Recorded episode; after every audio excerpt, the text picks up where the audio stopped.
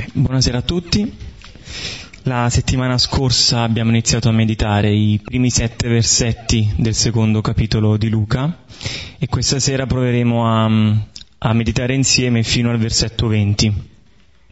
Ecco, il salmo che eh, abbiamo scelto per restare nel clima giusto è il salmo 96-95 che su questa Bibbia è a pagina 577.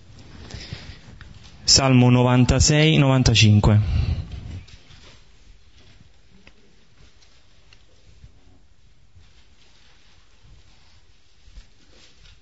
Lo preghiamo come al solito, a cori alterni e lentamente.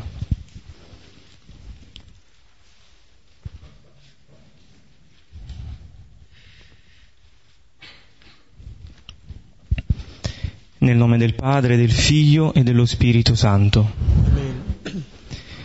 Cantate al Signore un canto nuovo. Cantate al Signore da tutta la terra. Cantate al Signore, benedite il suo nome. Annunziate di giorno in giorno la sua salvezza. In mezzo ai popoli narrate la sua gloria a tutte le nazioni dite i suoi prodigi. Grande è il Signore e degno di ogni lode, terribile sopra tutti gli dei. Tutti gli dei delle nazioni sono un nulla, ma il Signore ha fatto i cieli. Maestà e bellezza sono davanti a Lui, potenza e splendore nel suo santuario. Date al Signore, o famiglie dei popoli, date al Signore gloria e potenza. Date al Signore la gloria del suo nome, portate offerte ed entrate nei suoi atri. Prostratevi al Signore in sacri ornamenti, tremi davanti a Lui tutta la terra. Dite tra i popoli il Signore regna, sorregge il mondo perché non vacilli, giudica le nazioni con rettitudine. Gioiscano i cieli, esulti la terra, frema il mare e quanto racchiude. Esultino i campi e quanto contengono, si rallegrino gli alberi della foresta davanti al Signore che viene, perché viene a giudicare la terra. Il mondo con giustizia e con verità tutte le genti.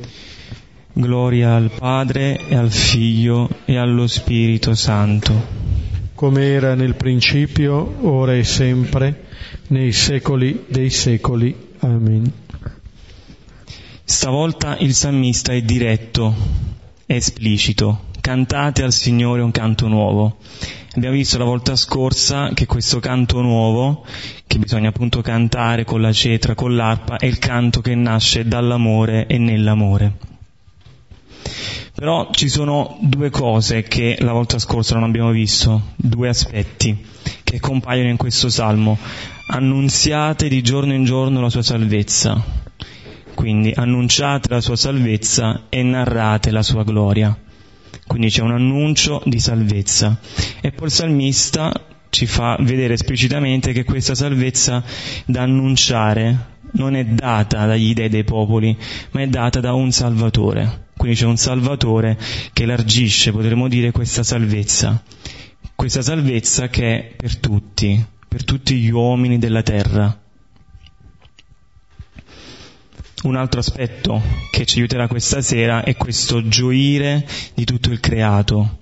Il salmista in conclusione aggiunge gioiscano i cieli, esulti la terra, frema il mare quanto racchiude. Cioè tutto il creato gioisce e partecipa di questa salvezza. E questa sera assisteremo proprio a questo, a un annuncio che sarà fatto a pochi, ma è per tutti gli uomini della terra, un annuncio di una salvezza che viene da un Salvatore. Quindi possiamo prendere il testo di Luca, capitolo 2, versetto 8, 8-20. Ecco, la volta scorsa abbiamo cominciato questo capitolo secondo che è il racconto del Natale, della nascita di Gesù, dopo che eh, l'Evangelista ha raccontato al primo capitolo la nascita del Battista, del precursore, dopo appunto due annunci, prima a Zaccaria, poi a Maria, ecco nel secondo capitolo c'è la nascita di Gesù, viene raccontata questa nascita e accennavamo la volta scorsa che nei primi venti versetti ci sono questi tre quadri. La volta scorsa abbiamo visto il fatto, il, abbiamo ricordato i tempi in cui Gesù nasce, il richiamo di Luca che dà un po' le coordinate storico-geografiche di questo evento. Nei versetti che vedremo questa sera c'è da un lato l'annuncio di questo fatto e poi la conferma di questo fatto da parte dei pastori. E tutti e tre questi momenti che Luca racconta sono identificati da, dallo stesso segno, cioè in tutte e tre queste parti viene detto del bambino avvolto in fasce, del bambino fasciato e adagiato in una mangiatoia. Allora è su questo bambino che Luca vuole convogliare la nostra attenzione, cioè vuole portare lì la nostra fede. In questo mondo dove per la prima volta, abbiamo visto la volta scorsa, il, l'imperatore decreta questo censimento, di fronte a questa autoesaltazione del potere umano, si manifesta l'onnipotenza di Dio che è una onnipotenza che chiama conversione. E vedremo appunto che è necessario l'annuncio dell'angelo perché si possa riconoscere in quel bambino il figlio di Dio. Ecco, senza questo annuncio, senza la parola, non lo riconosceremmo. L'importanza certamente è il fatto che è avvenuto, ma senza una parola che ci conduce al fatto, quel fatto lì potrebbe rimanere muto. E allora ascoltiamo questi versetti. E c'erano pastori in quella regione che bivaccavano e vegliavano le veglie della notte sul loro gregge. E un angelo del Signore stette su loro, e la gloria del Signore lampeggiò intorno a loro e temettero un timore grande. E disse loro l'angelo, non temete. Ecco, infatti, vi annuncio la buona notizia di una grande gioia che sarà per tutto il popolo. Fu partorito per voi oggi un Salvatore, che è Cristo Signore, nella città di Davide. E questo per voi il segno. Troverete un bambino fasciato e adagiato in una mangiatoia e all'improvviso ci fu con l'angelo una moltitudine dell'esercito del cielo, che lodava Dio dicendo, Gloria negli altissimi a Dio, e in terra pace agli uomini di benevolenza. E avvenne. Quando si allontanarono gli angeli da loro verso il cielo, i pastori si dicevano null'altro. Andiamo dunque fino a Betlem e vediamo questa parola che è accaduta, che il Signore ha notificato a noi e andarono in fretta e scoprirono e Maria e Giuseppe e il bambino adagiato nella mangiatoia. Ora, avendo visto, notificarono la parola che fu loro detta su questo bambino. E quanti udirono si stupirono di quanto si diceva loro da parte dei pastori. Ora Maria conservava tutte queste parole comparandole nel suo cuore.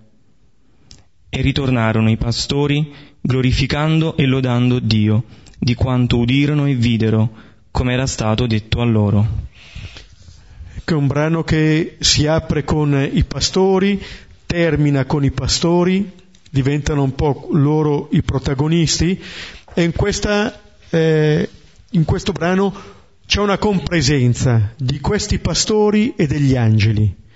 Qui siamo in presenza di una sorta di Terza annunciazione. Abbiamo visto l'annuncio a Zaccaria, abbiamo visto l'annuncio a Maria e adesso vediamo l'annuncio ai pastori. Il Signore che si rende presente tramite questi angeli che sono i portatori della parola. ci dice che c'è una parola che ci visita dall'alto, che ci accompagna, che ci dice quanto è avvenuto, che ci aiuta a riconoscere quanto è avvenuto, ma che in un certo senso mette in movimento.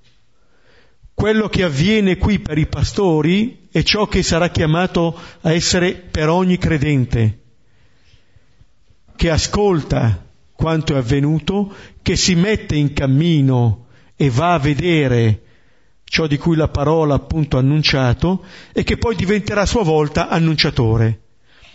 Noi vediamo che i pastori raccolgono in un certo senso il testimone dagli angeli. Quello che fanno all'inizio gli angeli lo faranno poi i pastori. Gli angeli parlano del bambino ai pastori, i pastori parlano del bambino a tutti, non solo ai presenti lì a Betlemme, ma anche a noi oggi che ascoltiamo questa parola. È proprio un po' il dinamismo del cammino di fede. Veniamo raggiunti da questo annuncio, ci mettiamo in cammino e a nostra volta parleremo di quanto abbiamo ascoltato perché altri si possano mettere in cammino.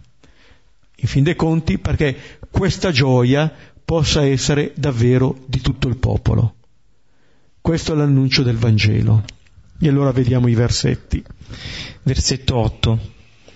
E c'erano pastori in quella regione che bivaccavano e vegliavano le veglie della notte sul loro gregge. Luca ci aveva portato fino al versetto settimo lì nella mangiatoia, sulla mangiatoia. Questa nascita di Dio, questo Dio che si fa uomo, che si fa carne, che entra così nel nostro mondo, come ogni altro essere vivente. Ora, i primi a essere raggiunti da questo annuncio saranno dei pastori.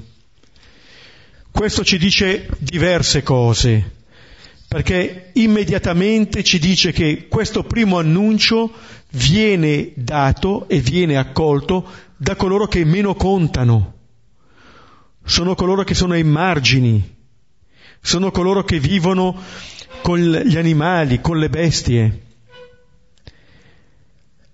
Dall'altra parte, il pastore è colui che anche nel passato è stato raffigurato da alcuni patriarchi, fino ad arrivare al re Davide, l'avevamo citato, pastore in quella stessa regione. Quando si dice c'erano i pastori in quella regione, in quella regione c'era stato quel pastore che era stato dimenticato nei campi dal padre, che era Davide. Così anche Giuseppe, quello dei fratelli, così anche Abele. Il pastore, poi anche lo stesso Signore viene chiamato pastore.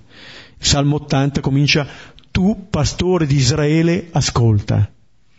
Il Signore stesso viene chiamato così. Allora l'essere pastore ci dice da un lato una situazione socialmente di emarginazione e sono già in questo in sintonia col re che è nato. Ma dall'altra parte ci dice anche che l'essere pastore, uno dei dati, è, significa essere una persona che non solo governa gli animali, ma il pastore è colui, è indicato così, la storia di Giuseppe e dei suoi fratelli ce lo dice bene, è colui che è in grado anche di governare la propria animalità. Come dire, è colui che riesce a realizzarsi come persona. Vedremo subito hm, cosa si può scatenare di fronte a questo bambino. Di fatto questi pastori si mostrano persone che sono disposti ad accogliere, ad accogliere questo annuncio, loro che, altra caratteristica del pastore, vegliano le veglie della notte.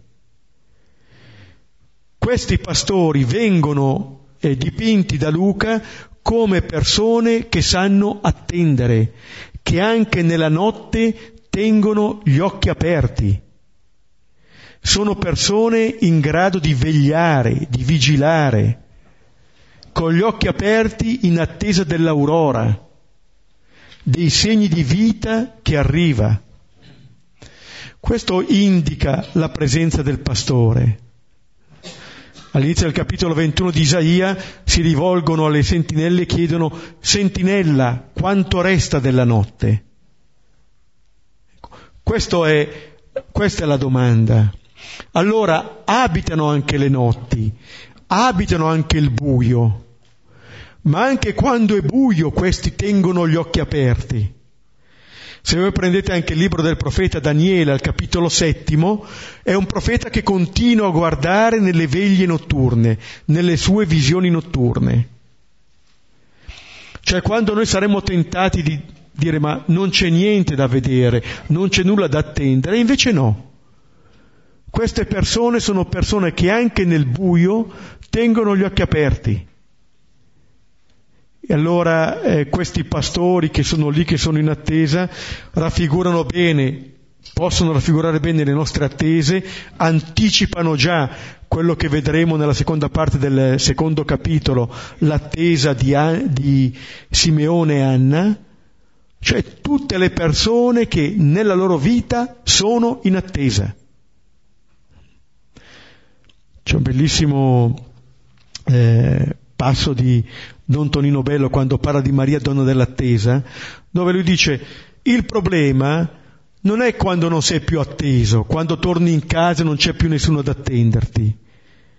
Lui dice la questione si pone quando sei tu a non attendere più niente, né dalla vita né da te. Questi pastori, Luca ce li raffigura innanzitutto come persone che vegliano come persone che sono ancora in attesa di quella luce che verrà. Non sono persone che rimpiangono quello che è stato o piangono sul buio che c'è. Sono persone che continuano a vegliare. E quello che sta dicendo Luca dei pastori lo sta dicendo perché riguarda noi, ciascuno, le persone che vogliono vivere la loro fede perché altrimenti il non aspettare più niente, come dire, è il non avere nessuna fiducia verso questo Signore. Ritenere che non sia più in grado di dire, di parlare, di rendersi presente. E allora, prima nota, questi pastori stanno in questa regione, appunto la regione di Davide, e vegliano, vegliano appunto le veglie della notte. Versetto 9. E un angelo del Signore stette su loro, e la gloria del Signore lampeggiò intorno a loro, e temettero un timore grande. Arriva l'angelo, dopo i pastori l'angelo. Come dire, appena parlato l'Evangelista degli angeli, cioè dei pastori e delle bestie, eh, dei greggi, e subito parla di angeli.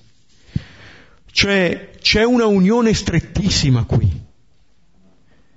Questo bambino che nasce raccorcia le distanze, anzi annulla le distanze fra cielo e terra.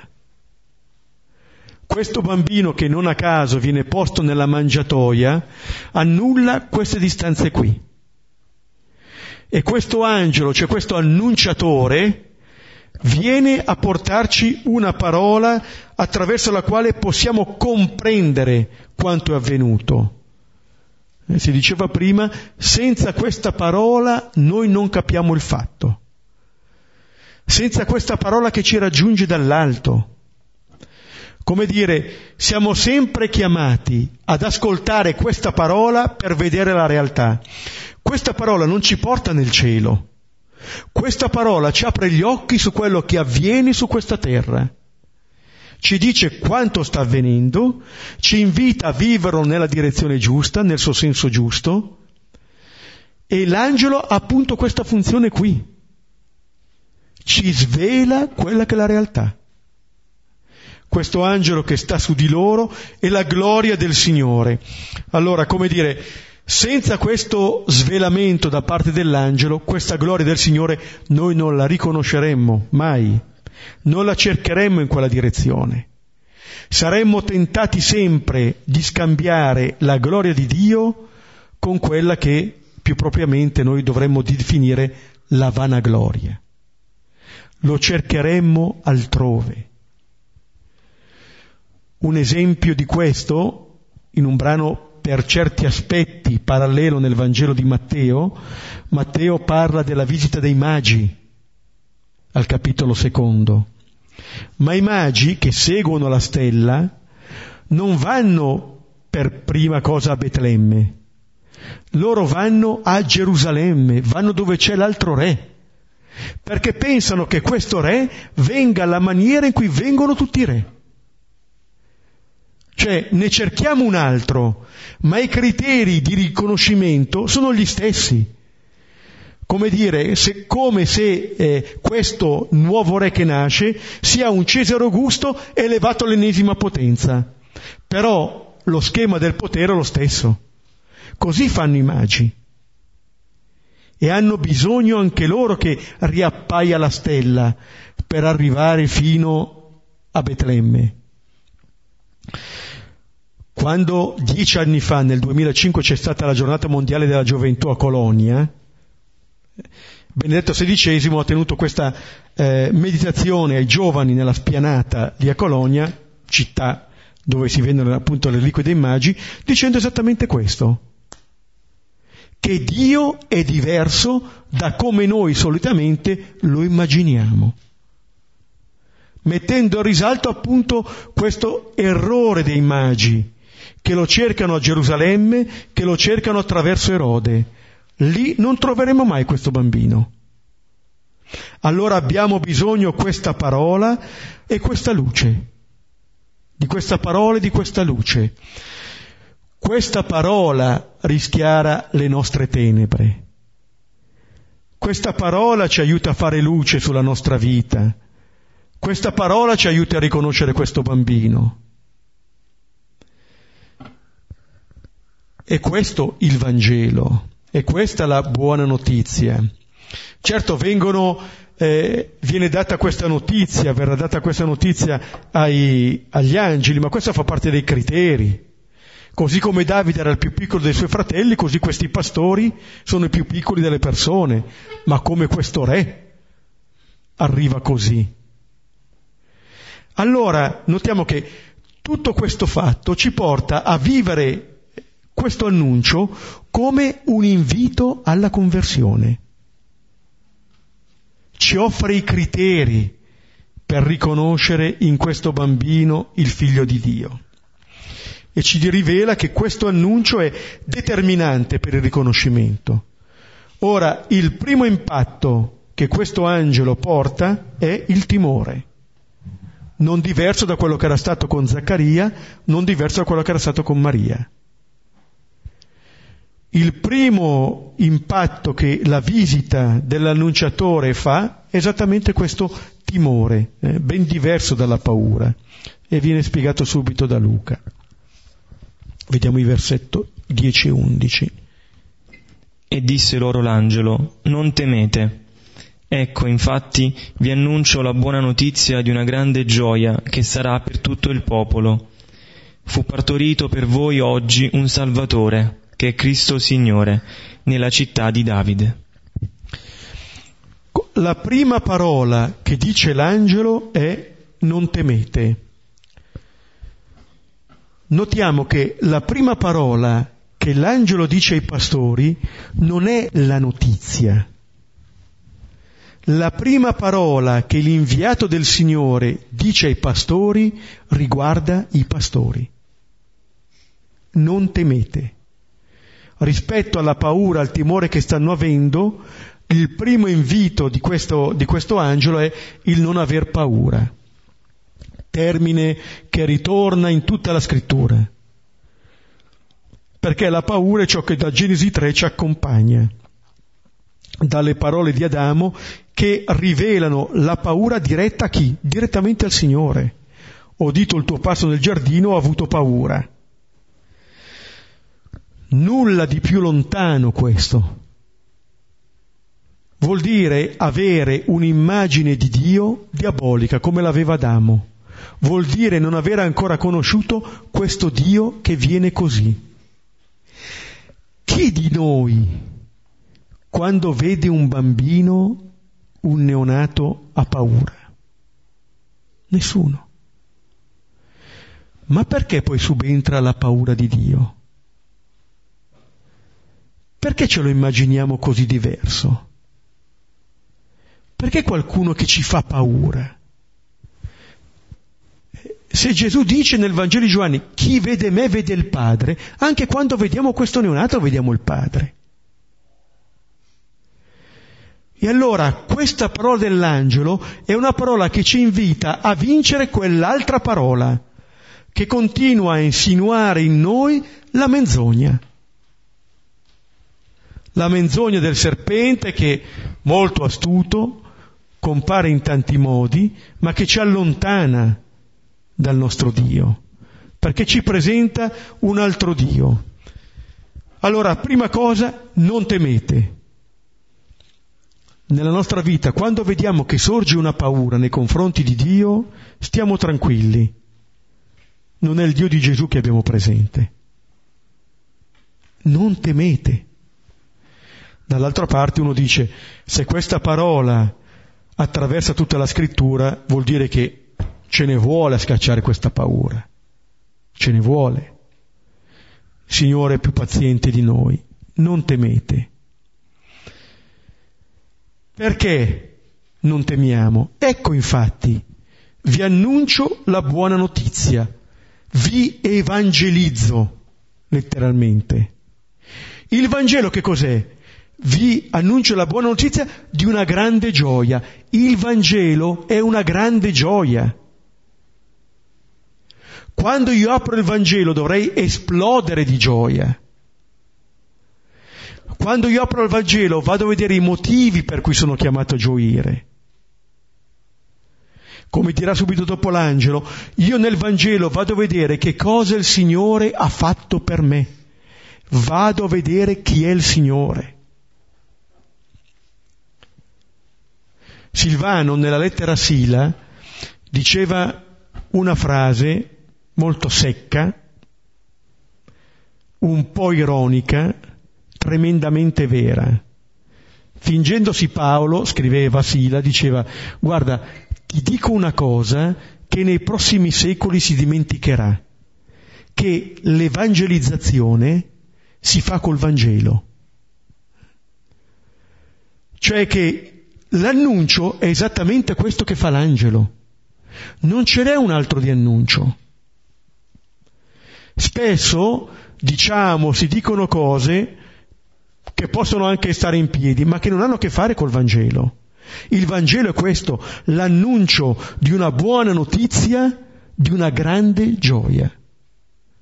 Non solo di una gioia, di una grande gioia fanno eco queste parole a quello che l'angelo diceva a Maria, rallegrati. La prima cosa che dice a Maria, rallegrati, la prima cosa che vedete ai pastori, non temete, vi annuncio una grande gioia. Allora da un lato uno potrebbe anche chiedersi, se mi dice non temere, ma io di che cosa ho paura? Perché se il Signore mi dice, continua a ripetermi questa parola, Vuol dire che conoscendomi un po' sa quali sono le mie paure, ognuno ha le sue. Forse è bene che diamo un nome a queste cose, ma assieme a questo dire una grande gioia, quali sono le mie gioie?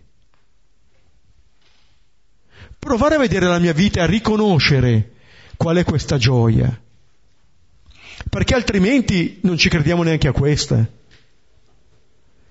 E invece il primo dato che l'annuncio dell'angelo mette subito in evidenza è l'allontanamento delle paure e una grande gioia.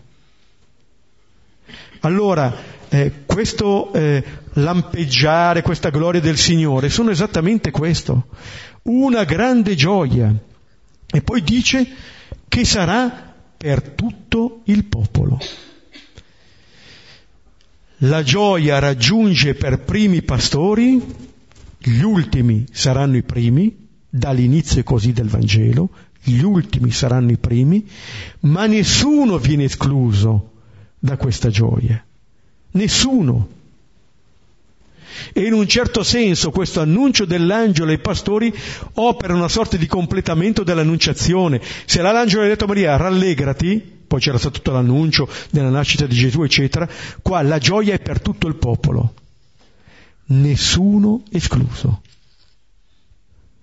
Comincia da voi, sta dicendo ai pastori, ma è per tutti. E in un certo senso i pastori accoglieranno anche questo.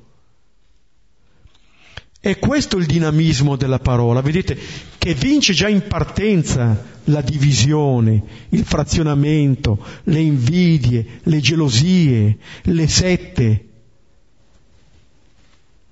Questa gioia è per tutti. Questo bambino nasce per tutti, non per nulla nasce durante il censimento. Qualcosa che riguarda tutto il popolo. Ma qual è il vero annuncio? Non tanto il decreto amministrativo dell'imperatore attraverso Quirinio, quanto l'annuncio della buona notizia del Signore attraverso questo angelo. Questo è ciò che cambia segno alla storia. E poi fu partorito per voi. Ora, questo per voi che viene detto in questo momento ai pastori, è ciò che viene detto a noi, ad ogni lettore che legge, ad ogni ascoltatore di questa parola. Per me nasce. Per me viene partorito. Per me Dio si fa carne. Questo è uno dei temi ricorrenti negli esercizi di Sant'Ignazio. Chiedo di conoscere Gesù che per me si fa uomo, che per me va in croce. Cioè, questo annuncio non è l'annuncio di una verità astratta, lontana, talmente lontana che in un certo senso uno dice riguarda tutti, ma forse non riguarda me. E invece no. Riguarda ciascuno di noi e riguarda noi come popolo. Non riguarda una persona singola, per voi in questa comunità di pastori è già rappresentata ogni comunità, è rappresentata tutta la comunità umana. Per voi. Oggi, ci eravamo già fermati su questo, altra parola ricorrente nel Vangelo di Luca. Oggi. Oggi appunto l'oggi dell'ascoltatore della parola. Cioè per chi accoglie questa parola con fede, si attua questa parola qui. Avviene oggi. Non ieri, non domani. C'è una preghiera nella liturgia delle ore, non mi ricordo più neanche in quale settimana del Salterio, certamente non una domenica, ma un giorno infrasettimanale, in cui nelle invocazioni si dice, si chiede al Signore che questo giorno possa segnare l'inizio di una vita nuova. E io una volta, dopo anni che, che pregavo, dico, ma che strano. Dicevo, perché proprio oggi? E controdomanda, e perché no? Perché vogliamo impedire ad ogni nostra giornata di costituire l'inizio di una vita nuova? Oggi. Oggi avviene questo. Oggi con me sarai nel paradiso. C'è un brano che vedremo più in là, in Luca 19, i primi dieci versetti, l'incontro eh, di Gesù con Zaccheo, dove avviene anche per Zaccheo il Natale, ma avviene capovolgendo quelle che sono le nostre attese, perché Zaccheo non deve neanche andare a Betlemme, deve accogliere invece Gesù nella sua casa e Gesù dirà oggi la salvezza è entrata in questa casa. Non oggi Zaccheo è entrato in casa mia, ma oggi la salvezza è entrata in questa casa. Il movimento è questo, ed è il movimento appunto del bambino, non tanto di noi che andiamo dal Signore, ma in un certo senso siamo chiamati oggi ad accogliere questo Signore che viene. Dove? Nella mia casa, nella mia vita. O lo accolgo nella mia vita, o questo Signore non nascerà mai. O come Maria dico, avvenga di me secondo la tua parola, oggi, e allora il Signore si può incarnare nella mia vita attraverso la mia fede, o questo Signore non si incarna. L'abbiamo visto nel brano della volta scorsa. Maria partorisce il suo Dio, diventa la porta attraverso cui il suo Dio può entrare in questo mondo. Non ha altre vie. E notate, eh, questo che eh, l'angelo dice, appunto, riguarda quei pastori, riguarda noi. E chi è questo che è nato? Un Salvatore che è Cristo Signore. Tre titoli che qui Luca mette in parallelo, in un certo senso, con l'imperatore. Erano i titoli che spettavano a chi eh, dominava umanamente, ma che Gesù ricopre, eh, dando un altro significato. Innanzitutto un Salvatore. Ma quando parliamo di Salvatore che cosa intendiamo? Quando parliamo di salvezza, di quale salvezza parliamo? Quando Gesù nel Vangelo di Giovanni parlerà con i giudei, eh, noi siamo figli di Abramo, non siamo mai stati di schiavi di nessuno.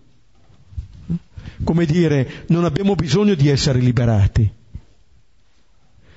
Da che cosa il Signore ci può salvare? La salvezza, lo diceva nel Benedictus che abbiamo visto nel capitolo primo, perdonare, nella, la salvezza viene nella salvezza dei nostri peccati. Diceva appunto eh, Zaccaria,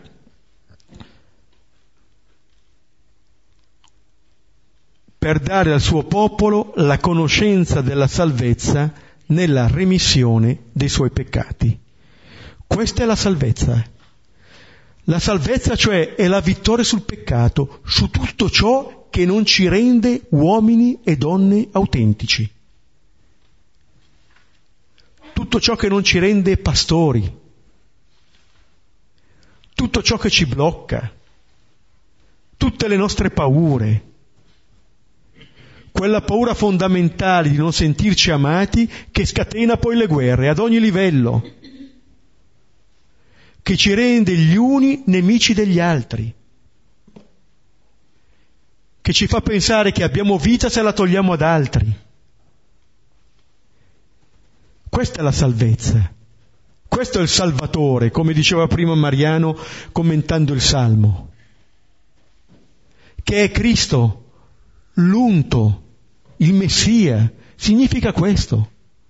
Davide, l'unto della sua casa. E questo è il Messia. È questo bambino qui.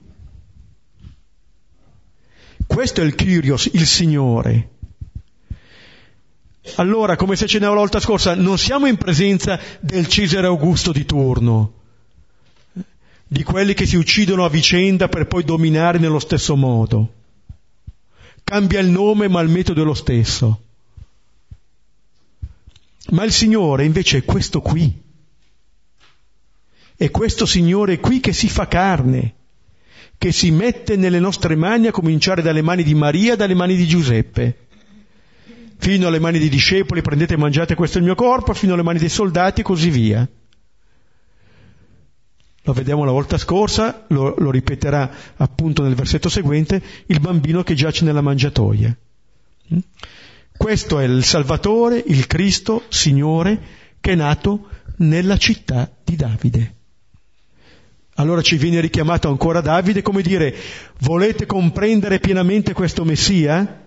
Andate a rivedere Davide, la scelta di Davide, il più piccolo nella città più piccola. Questo è il modo con cui il Signore viene al mondo.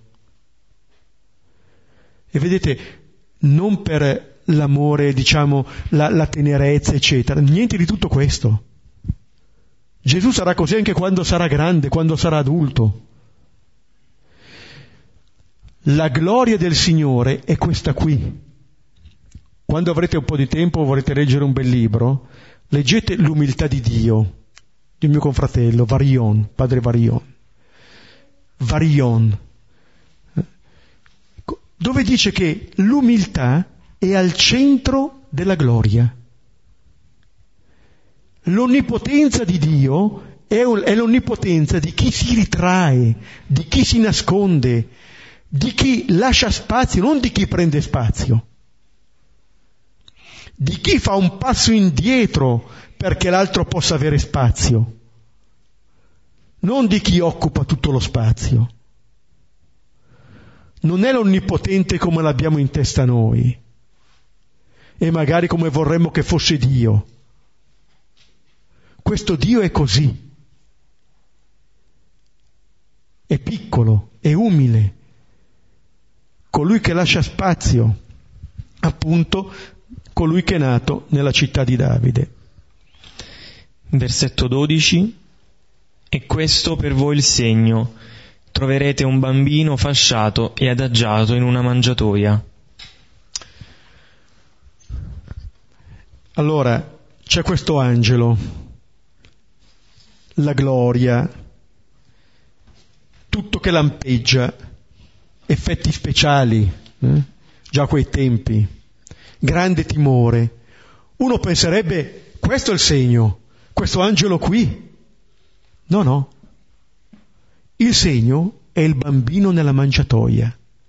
Il segno non è l'angelo perché altrimenti noi cercheremo ancora una volta il segno in qualcosa di straordinario, come se dovessimo andare a cercare il Signore chissà dove, chissà come, chissà attraverso quali segni.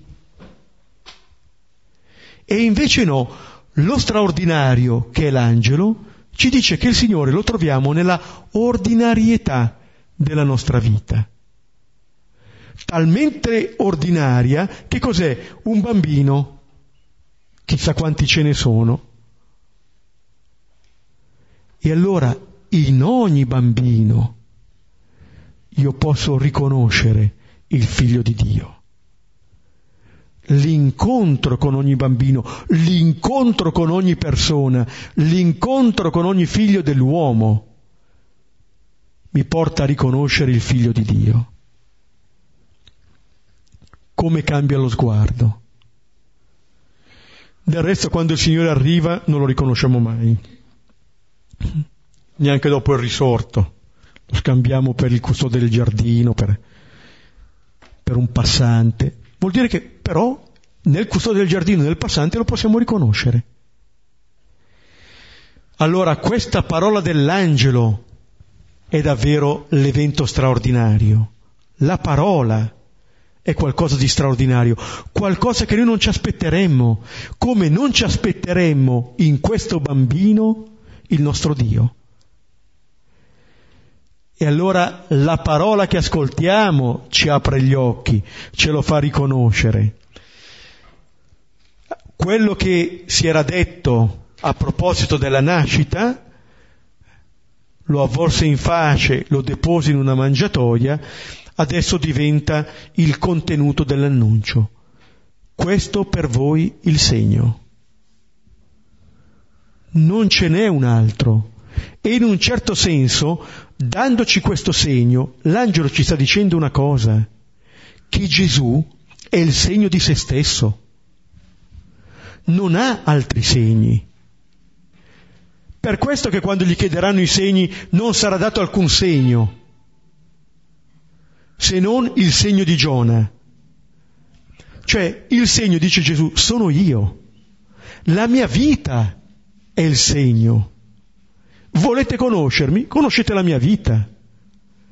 E dicevamo la volta scorsa, questo annuncio del Natale è l'annuncio di qualcuno che ha già vissuto il mistero pasquale di Gesù. Quel Gesù lì siamo chiamati a conoscerlo, lì conosciamo chi è il nostro Dio.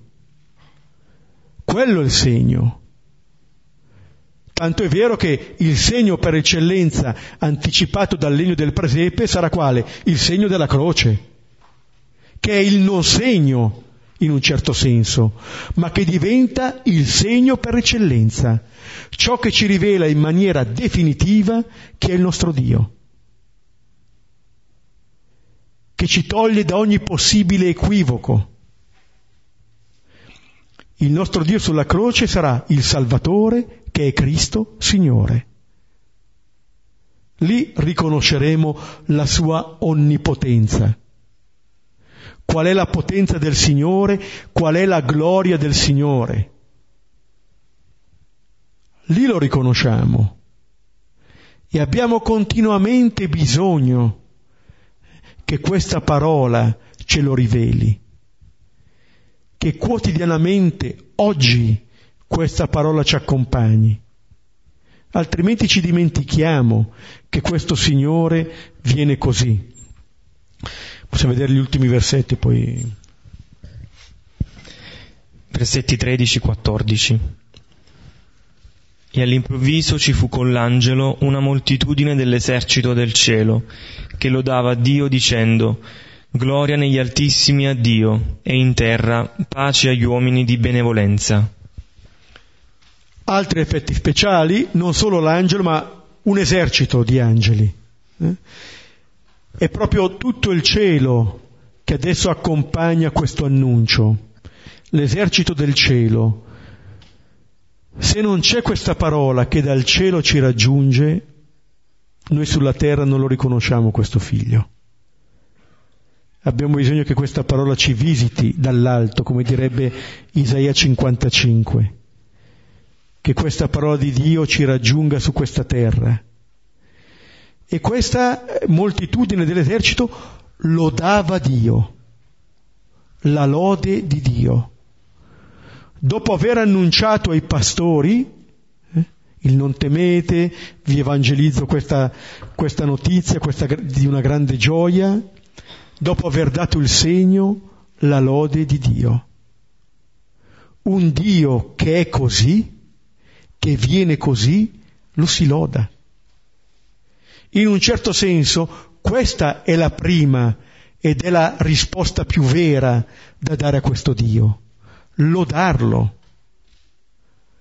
Non fa scattare quasi il meccanismo, allora anch'io devo essere piccolo, allora anch'io devo essere umile, allora anch'io. No, loda, ringrazia, che il Signore è così, che il Signore viene così non è una formula subdola per dirti come devi essere tu, ma è l'annuncio di come è Lui, di chi è Lui, perché tu lo possa conoscere e perché tu possa conoscere quanto sei amato.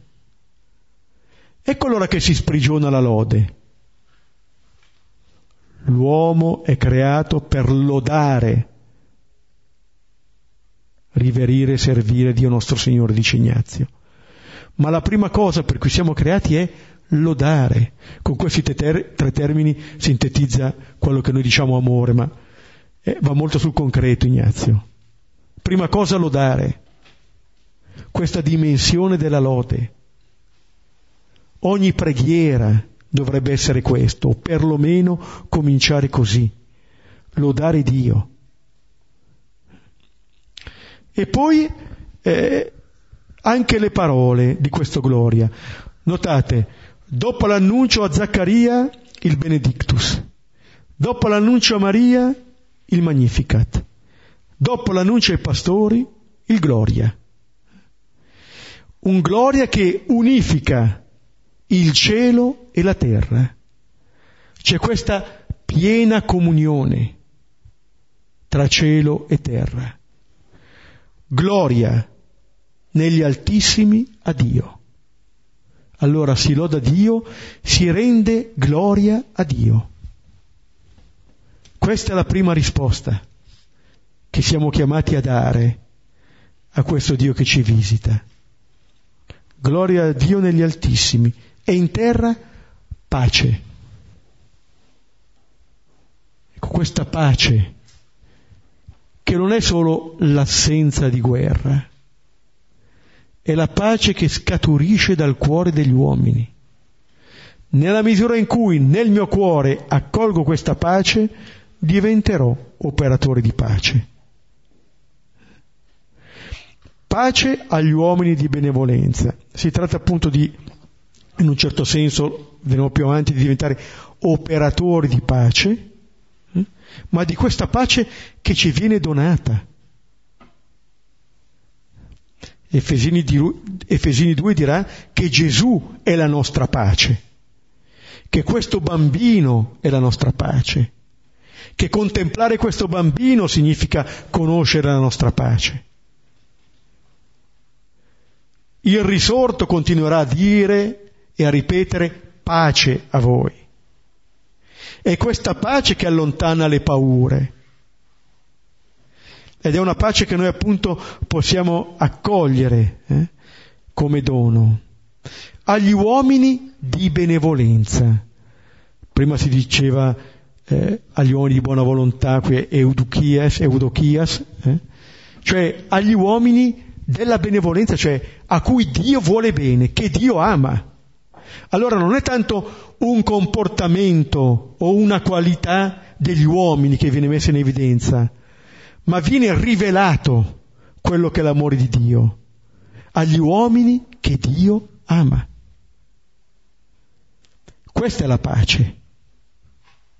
Questo è l'annuncio che eh, ci viene fatto dagli angeli. Questo è continuamente il gloria che viene cantato.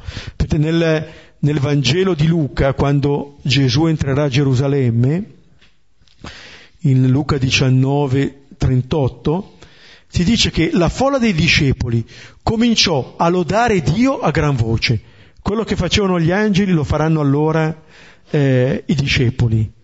Quando eh, Gesù entra a Gerusalemme, così come quando qui Gesù entra nella storia, per tutti i prodigi che avevano venuto, dicendo, benedetto colui che viene il re nel nome del Signore, il re, questo re. E poi dicono, pace in cielo e gloria nel più alto dei cieli. Qui sono degli angeli che annunciano la pace sulla terra, là sono dei discepoli che annunciano pace in cielo come dire che si realizza questo circolo virtuoso tra la pace che ci raggiunge sulla terra e la pace che ci può essere nel cielo. Quando ci può essere questa pace in cielo? Quando ci accogliamo pienamente questa pace sulla terra. Quando questo annuncio dell'angelo viene da noi pienamente accolto. Allora, eh, questi versetti, ci fermiamo su questi, eravamo stati troppo fiduciosi all'inizio, ci dicono che questo annuncio dell'angelo diventa determinante per la nostra fede. La parola è determinante per riconoscere il Signore. Certo, più determinante è il fatto, ciò che è avvenuto. L'interpretazione segue il fatto, ma ci dice anche che senza questa parola noi non comprendiamo. Per questo in ogni Eucaristia noi leggiamo la parola e poi prendiamo il pane, perché questa parola ci aiuta ad aprire gli occhi su ciò che poi celebriamo, su quel dono d'amore che accogliamo nelle nostre mani, così come questi pastori saranno chiamati ad accogliere nelle loro mani questo bambino che è nato. Ecco, ci fermiamo qui, lasciamo qualche momento e poi cominciamo la condivisione.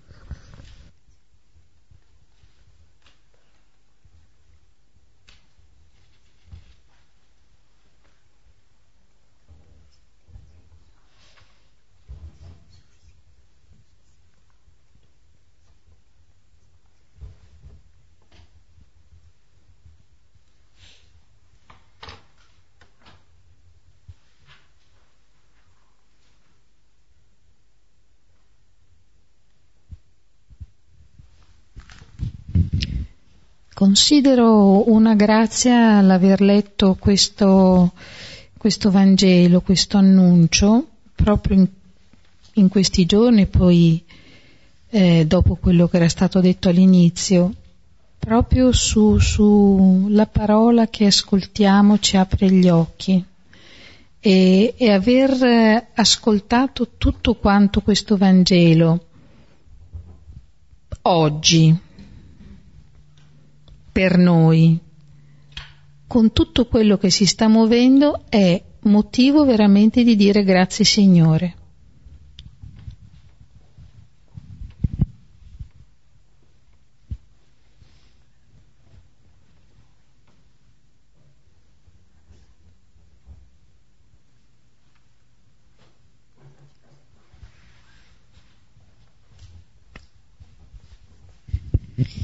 Invece a me questa sera, questo Vangelo, mi ha fatto, mi ha convinto sempre più come noi abbiamo bisogno per credere nella nostra poca fede. E il Signore questo lo sa delle cose straordinarie, nel senso, l'angelo ci viene a dire in maniera straordinaria il segno, ma se non ci fosse stata questa, questa visione dell'angelo mi ha fatto molto riflettere, non avremmo riconosciuto il, segno, il segno. Cioè, la nostra fede, io ringrazio Dio che mi ha dato quanto prego sempre, la prima cosa che ringrazio Lui faccio, grazie che ho fede, non guardare i miei peccati, ma sta fede è l'unica cosa che non mi allontanerà mai da te. E quindi lo ringrazio perché è vicino a me. Però mi ha fatto molto riflettere questa cosa. Noi abbiamo bisogno di queste cose straordinarie perché non l'avremmo riconosciuto il segno. Cioè Dio ci ama nonostante la nostra poca fede. E si, e si mette vicino a noi fa di tutto pur di avvicinarsi a noi e, e ci dà un annuncio straordinario, se no il bambino non l'avrebbe riconosciuto nessuno. E proprio questa cosa mi ha colpito, cioè no, mi ha sempre convinta di questa, stasera veramente l'ho vista così, più chiaro che mai. Io infatti veramente ringrazio Dio della fede e che non mi allontano mai da Lui, neanche quando ho perso mio papà giovane. Mai. Le mie sorelle non credono più da allora. Io invece lo ringrazio sempre, faccio grazie, che non mi, non mi lasci, non mi abbandoni. E questa sera proprio... Poi non ho mai capito quando dice, si dice che la fede è un dono. Faccio, ma come mai alcuni devono avere questo dono e altri no?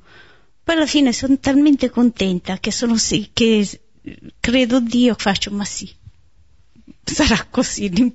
Sono felice proprio di questa fede. E questa sera ho capito questa cosa, quanto è difficile la fede per l'uomo, perché abbiamo bisogno anche in questa cosa che mi hai fatto proprio capire della straordinarietà, se no non l'avremmo capito.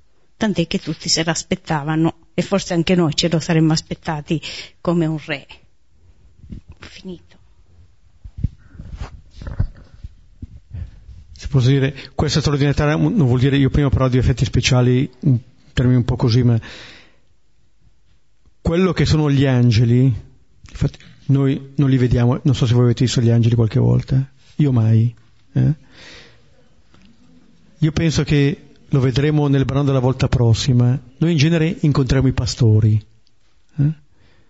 persone molto concrete. Papa dice che dovrebbero anche puzzare un po' dell'odore delle pecore. Questo incontriamo. Questi li incontriamo. E la fede è un dono, possiamo parlare come dono per tutti. Ma io penso che non, non so, non sta lì neanche a misurarle quante ne abbiamo meno. Quello che ci deve far, tranqu- fare star tranquilli è che il nostro Signore ha una fede incrollabile nell'uomo. Oggi continua a mettersi nelle mani degli uomini. Questa è la vera fede. Questa è la fede che salva il mondo di un Dio che continua a fidarsi di noi oggi.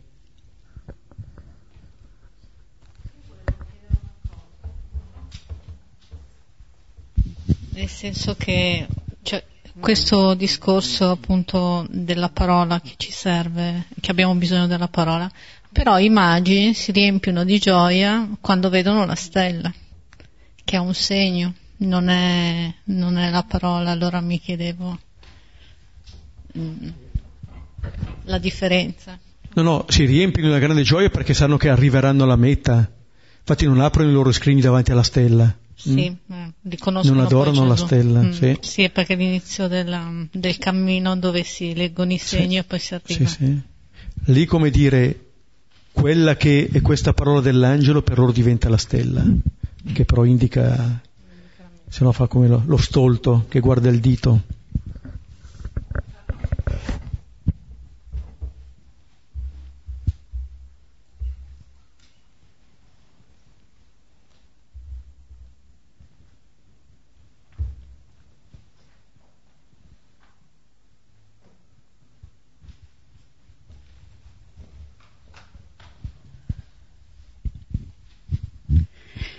Forse noi crediamo poco a questo grande amore che Dio ha per noi. Lo dico per, mm, a me stessa per primo, perché altrimenti dovremmo veramente esultare di gioia. Cioè io sento di credere poco a questo amore, cioè mi devo rivedere su questo.